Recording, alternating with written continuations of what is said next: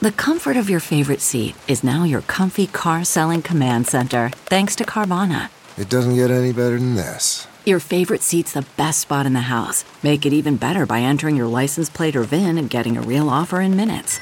There really is no place like home. And speaking of home, Carvana will pick up your car from yours after you finalize your offer. Visit Carvana.com or download the app and sell your car from your comfy place. Welcome to Money for the Rest of Us. This is a personal finance show on money, how it works, how to invest it, and how to live without worrying about it. I'm your host, David Stein. Today's episode 360. It's titled, Will the U.S. Default? The Debt Ceiling, Government Shutdowns, and the National Debt. The U.S. is in the midst of its periodic circus, theatrics, as it relates to the debt ceiling and a potential government shutdown. The Economist newspaper calls the debt ceiling issue the most bizarre of economic spectacles, a ritualistic threat of economic self harm. They continue in the name of fiscal responsibility the world's biggest economy is flirting with an act of brazen irresponsibility, a sovereign default. Two things are going on currently right now. If you see the news, you see talk of government shutdowns, talk of debt ceiling, potential default. The debt ceiling issue is separate from a potential government shutdown related to the fiscal 2022 budget. The U.S.'s current fiscal year ends at midnight this Thursday, September 30th, 2021. Without additional funding, many government functions will be shut down. Museums and national parks will close. Many federal workers won't get paid, about three out of five workers. The last government shutdown was in January 2019. It lasted 35 days and seemed like it was never going to end until air traffic controllers, who were deemed essential workers, were working without pay, started calling in sick. That led to flight delays and ultimately an agreement to fund the government. That's what Congress is supposed to do to fund the government. Now, oftentimes they don't have a new fiscal budget passed by October 1st but they can pass what's known as a continuing resolution to continue to fund the government. They have not done so yet. The second issue is the debt ceiling. The debt ceiling is the legal cap that Congress sets on the amount of borrowing that the government can do, the amount of Treasury notes and bonds issued by the U.S. Treasury. The first overarching debt ceiling was put in place in 1917. Prior to that, debt was authorized by Congress, but for specific purposes.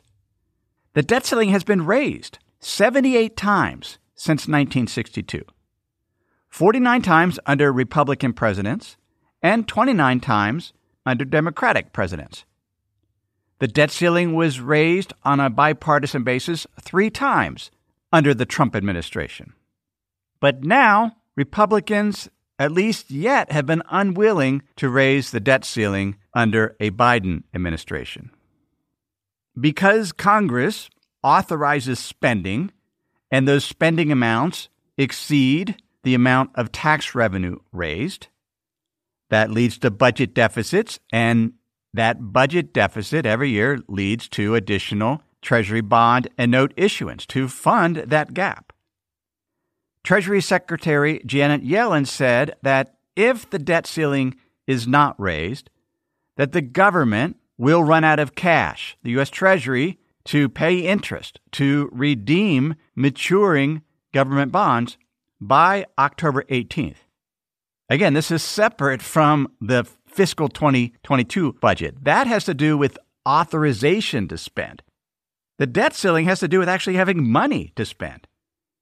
Speaking of the mid October date, Janet Yellen said a default would be a catastrophic event for the economy. At that point, we expect Treasury would be left with very limited resources that would be depleted quickly. it's uncertain whether we could continue to meet all the nation's commitments after that date, including payment of Social Security benefits, which we'll take a closer look at later in this episode. Now, where are we currently? The House of Representatives, where the Democrats have a majority, approved a stopgap measure, a continuing resolution to fund the government through December 3rd, 2021, with the idea that by then a actual budget could be passed and spending amounts.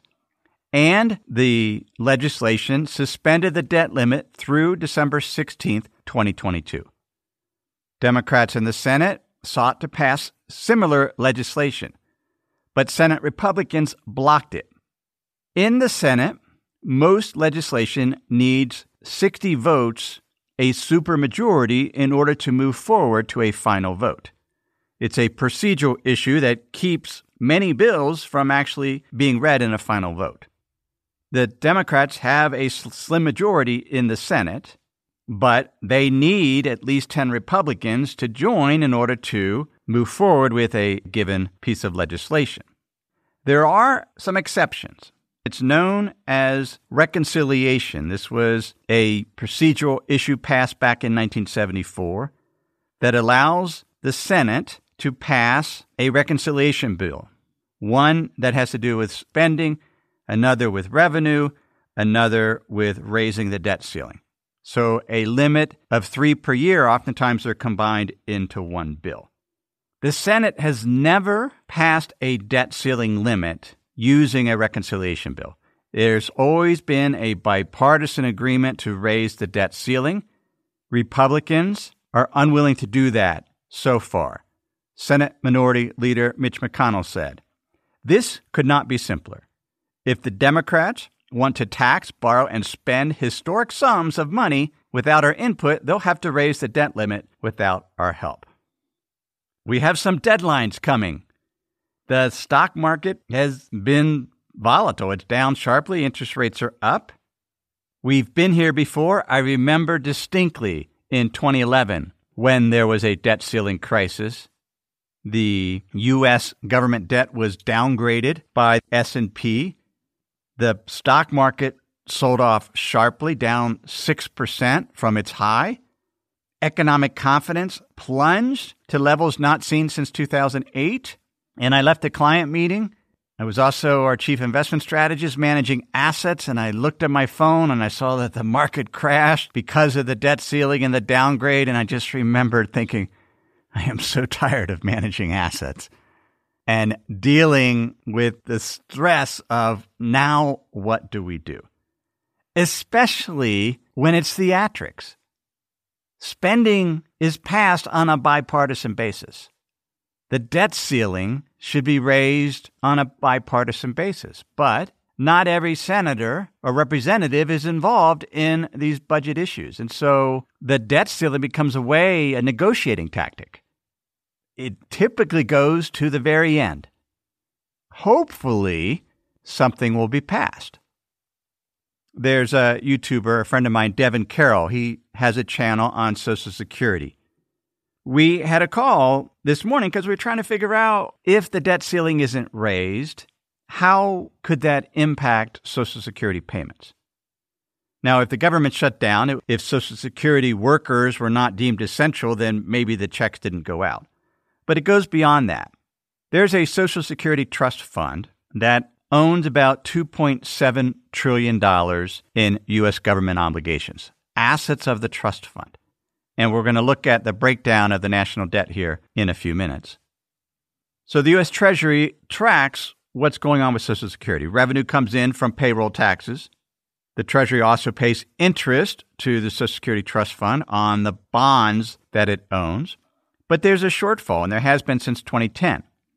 The Social Security Trust Fund has been redeeming some of those Treasury obligations that it owns in order to meet its obligations. Over its 86 year old history, the Social Security Administration has collected $24.1 trillion in taxes and paid out $21.2 trillion. So there's roughly $2.7 and $2.9 trillion left for future spending. At some point, that trust fund will run out. I believe the date in the 2030s at some point. With this debt ceiling situation, because there is less revenue coming in and tax revenue, the obligations are more than that. The trust fund needs to sell some of these government bonds, but they're not normal U.S. Treasury bonds. They're special obligations, which means they're not marketable. They can't be sold in the open market which means the only way that Social Security Trust Fund can get capital to make its payment is that the U.S. Treasury, which is quickly running out of money, buys back some of the bonds and redeems the bonds. That's why, if the debt ceiling isn't passed, the U.S. Treasury can't do that, and the Social Security might miss some of its payments. The debt ceiling currently is at $28.5 trillion. And that's the amount that the U.S. government has outstanding in Treasury bonds and notes. That's the gross amount. $6.1 trillion is owned by federal government agencies. There's the 2.7 trillion owned by the Social Security Trust Fund.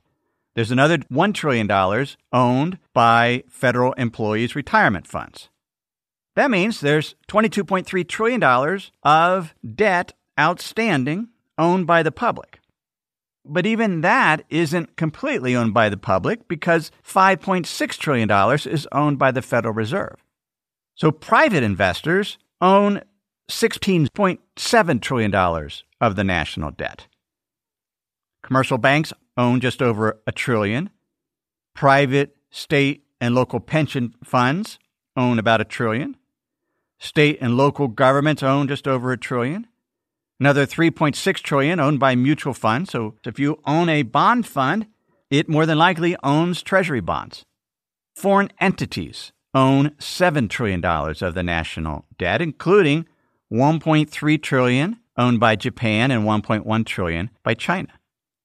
All those amounts are assets that individuals, businesses, governments, pension plans own. They collect interest. It's their asset, even though it's the debt. The national debt has clearly been growing. As of the end of the second quarter 2021, the gross public debt, so the $28.5 trillion, as a percent of the economy, economic output GDP, which is at 22.7 trillion, that debt amount as a percent of GDP was 126%. It got as high as 136% in Q2 2020. It's since come down. Following World War II in 1950, gross public debt was 91% of GDP, and it got as low in Q3 1981 of 31%. Now, if we back out what the government owes itself, the different government agencies, including the Social Security Trust Fund, and we back out what the Federal Reserve, the central bank, owes, then private investors, the total amount of debt as a percent of GDP that they own is, is 74%. Is that a lot? Is that a little? And that's, that's one of the big unknowns when it comes to the national debt. How much debt is too much? If you look at Japan, Japan has one quadrillion yen of outstanding government bonds. That's a 1 followed by 15 zeros. It's a number so high, I had to look up what do you call a number that's bigger than a trillion? Now we can convert that 1 quadrillion yen national debt of Japan into dollars, and it's about $9.6 trillion. So less than the US on an absolute basis, but relative to the size of the Japanese economy, their national debt is 250% of GDP, twice as high as the US. But if we look at interest rates on Japanese 10 year government bonds, they're at 0.08%, whereas the US 10 year Treasury is yielding around 1.5%. And so there isn't a level where the debt is too high. We just don't know what that level is. Before we continue, let me pause and share some words from this week's sponsors. Quick math. The less your business spends on operations, on multiple systems, on delivering your product or service, the more margin you have and the more money you keep. But with higher expenses on materials, employees, distribution, and borrowing, everything costs more. So, to reduce costs and headaches, smart businesses are graduating to NetSuite by Oracle. NetSuite is the number one cloud financial system, bringing accounting, financial management, inventory, HR into one program and one source of truth. With NetSuite, you reduce IT costs because NetSuite lives in the cloud with no hardware required, accessed from anywhere. You cut the cost of maintaining multiple systems because you've got one unified business management suite. You improve efficiency by bringing all your major business processes into one platform, slashing manual tasks and errors. Over 37,000 companies have already made the move. So do the math. See how you'll profit with NetSuite. With everything getting more expensive these days, it's wise to find ways to cut costs and boost performance at the same time. You can do that with NetSuite. And by popular demand, NetSuite has extended its one of a kind flexible financing program for a few more weeks. Head to netsuite.com slash David. That's netsuite.com slash David. netsuite.com slash David. The comfort of your favorite seat is now your comfy car selling command center, thanks to Carvana. It doesn't get any better than this. Your favorite seat's the best spot in the house. Make it even better by entering your license plate or VIN and getting a real offer in minutes. There really is no place like home. And speaking of home, Carvana will pick up your car from yours after you finalize your offer. Visit Carvana.com or download the app and sell your car from your comfy place. There's a new book that just came out that I've been reading titled In Defense of Public Debt. It's by Barry Eichengreen and his co authors. Eichengreen is somebody that I respect highly. I've read a number of his books. He's an expert on gold, currency, and he's come out with this book on debt. He and his co authors listed out some of the things that government borrowings are spent on. Foremost, it's national defense or offense, wars. The Civil War was funded by government bonds. So was World War II. That's why that's why we have the term war bonds.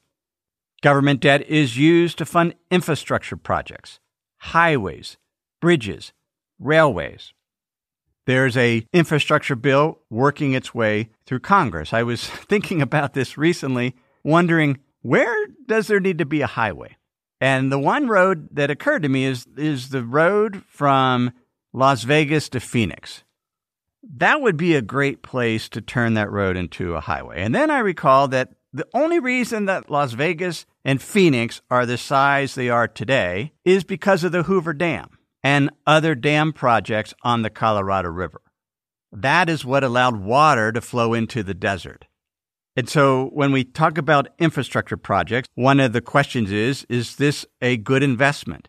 Or is it an investment at all, this infrastructure? There's a thought that if it was such a good investment, then the private sector would be funding it and earning a return. But sometimes the projects are so big that the government gets involved, and there can be unintended consequences of that. Infrastructure is a second area where governments borrow money to fund projects.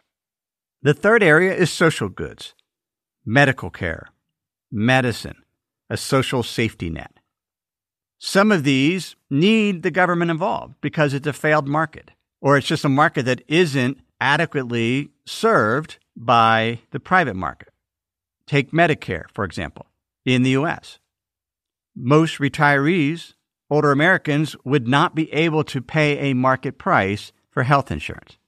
They get a government sponsored plan that has some private aspects to it, but that's a social safety net.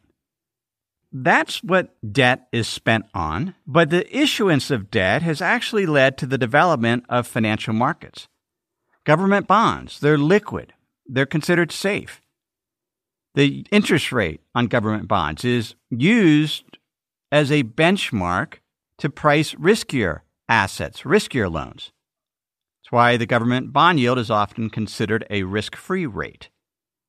An example of how government debt has facilitated innovation in the financial space is the National Banking Act of 1863 and 1864 in the United States.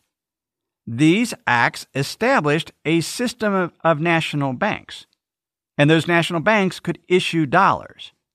what were those dollars backed by? What did these banks have to hold as collateral? They held government bonds. Almost $6 billion worth of union bonds were issued to help fund the Civil War. They actually issued more bonds than the Civil War cost, which cost about $3 billion. But of those union bonds, 400 million was bought by foreign investors. Those investors were willing to buy those government bonds because the interest would be paid in gold or in dollars that were backed by gold, and that made them attractive. It was all the bonds held by the national banks that allowed for the issuance of the US dollar that was backed by government bonds. That was the currency up until the Federal Reserve was established in 1913. Now, there have always been government defaults on their debt. If we go back to the 19th century, and I pulled this from Eichengreen's book, and they had a chart there that showed the number of countries in default at any given time. In 1820, there were 32 countries in default. There were 25 in default in 1890 ongoing defaults, and defaults occur due to political instability, a lack of discipline in a fiscal system. It could be a civil war, civil conflict. Colombia, Mexico, Spain, and Venezuela all defaulted five times between 1800 and 1913. So defaults occur. Hopefully, we won't see a default in the U.S. in the coming weeks. I don't think we will, but you never know. The other thing that can help prevent default is when the central bank gets involved and pegs interest rates. In the US, from April 1942 until 1951, there was a peg, a cap on interest rates for government bonds 2.5% on bonds and 3 eighths of a percent on treasury bills. And whenever there wasn't sufficient demand to keep interest rates at that level, then the Federal Reserve would buy bonds. When central banks do that, there's a problem. When do you stop doing that? If you stop, do interest rates spike, and then all those citizens that bought war bonds, tried to be good patriots, could see losses in those bonds because interest rates went up. But they were capped. And eventually there was agreement to get rid of that cap in the early 1950s. One of the challenges with that cap is the Federal Reserve lost some of its control over the price level, over inflation. Because when investors didn't want to hold the bonds, they thought they could earn more money elsewhere, they would sell the bonds and they would get cash. And the Federal Reserve would have to buy it. And oftentimes that cash was used to buy things and it would push up prices. Or when there was a big demand, that would actually soak up cash in the system. And so you saw some pretty wild fluctuations in consumer prices. Consumer prices increased by 14% in 1947. Then in 1949, during recession, they fell 1%. Then in 1951, they increased 8%. In other words, capping interest rates led to volatile inflation statistics. That's potentially a risk of the central bank purchasing bonds today because it increases the money supply. And we've seen that. M2, which represents cash, money market accounts, cash held at banks. That M2 aggregate was $8.5 trillion in 2010, and it's $20.6 trillion today. We haven't seen the huge inflation swings from August 2015 to August 2021. Inflation has increased at 2% per year. But we've clearly seen asset price inflation. So the cost of living hasn't dramatically increased, except for the past year when it's gone over 5%. But certainly that jump in the money supply has led to higher prices for real estate, for stocks, for gold. There is an increase in the money supply, and I, have tried to go through examples to, to simplify this as much as possible. But if the government gives me a dollar, and then I turn around and buy a government bond with that dollar, because the government wanted to fund its deficit, but then the Federal Reserve, the central bank, buys a bond from me and creates the money to give me the dollar, what do I have at the end? Well, I'm a dollar richer. There's more money. And that's what we've seen. There's definitely some short term risk of U.S. government default due to the debt ceiling, but it will probably be raised. But the risk longer term is something we've talked about in a number of episodes. the loss of trust. If there's a lack of discipline with the government, they just spend too much money, the deficit gets too big, and people don't want to hold the dollar, just like they didn't want to hold the currency in Turkey and Lebanon. That can lead to the currency falling in value relative to other assets and relative to other currencies. That causes import prices to increase and it can lead to higher inflation. And perhaps there's not a technical default if the US government could continue to redeem its bonds and its notes and the central bank could keep purchasing them. But if people don't want to hold the currency, it becomes a hot potato. They would rather own real things, own assets like land. That can cause the currency to fall. Ricardo Reis of the London School of Economics writes People are only willing to lend to the government expecting a real return. And almost all government spending programs require providing or paying for real services or goods. Fiscal burdens are real, and it is an illusion to think that printing money makes them magically disappear. If central banks could magically create something out of nothing without bounds, then the whole of society could use monetary problems to solve any scarcity problem. Last week we talked about scarcity, a scarcity of goods and workers. Those problems are not solved by creating more money. They're solved by producing more, shipping more, people willing to work and be more productive. Ultimately, people willing to use a currency and accept a currency. And if that trust wanes, then any country is in very, very deep trouble. And we've seen that. We've seen that repeatedly over the history. We just don't know what level that is. The bond market's not overly concerned right now, either in Japan, which is highly, highly indebted, or the US. The wealth of a nation isn't its currency. It isn't its government bonds. It's the ingenuity, the productivity of its workforce and its capital base, its companies. That's what's real not the currency of the government bonds. Just why we've seen defaults and inflation over the millennia. We'll see what happens this time. Hopefully, trust will be maintained and Congress will do the right thing. That's episode 360. I'd like to help you become a better investor. Certainly, the free podcast helps with that. But have you subscribed to my email newsletter? It's where I share an essay on money, investing, in the economy each week to that list of thousands of email subscribers. I put a great deal of thought and time into that newsletter, and I would love you to be able to read it and learn from it.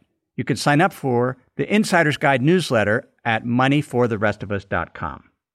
Another way I would love to help you become a better investor is by you becoming a member of Money for the Rest of Us Plus. This is the premier investment education platform that's been operating for almost seven years now. Plus membership gives members the tools and resources they need to manage their investment portfolios. Not only can you tap into my more than two decades of investment experience, look at my portfolio trades, but my research is backed by top tier institutional research partners such as Ned Davis Research, Capital Economics, MSCI, Refinitiv Data Stream. I curate the most important content and lessons to help you make better portfolio decisions. You'll also access a community of over a thousand members to get their insights. Money for the Rest of Us Plus is a bargain compared to a college credit or subscribing to institutional research services that cost tens of thousands of dollars per year, or even hiring a financial advisor. You can learn more at moneyfortherestofus.com. Everything I've shared with you in this episode has been for general education and not considered your specific risk situation. I've not provided investment advice. This is simply general education on money, investing, in the economy. Have a great week.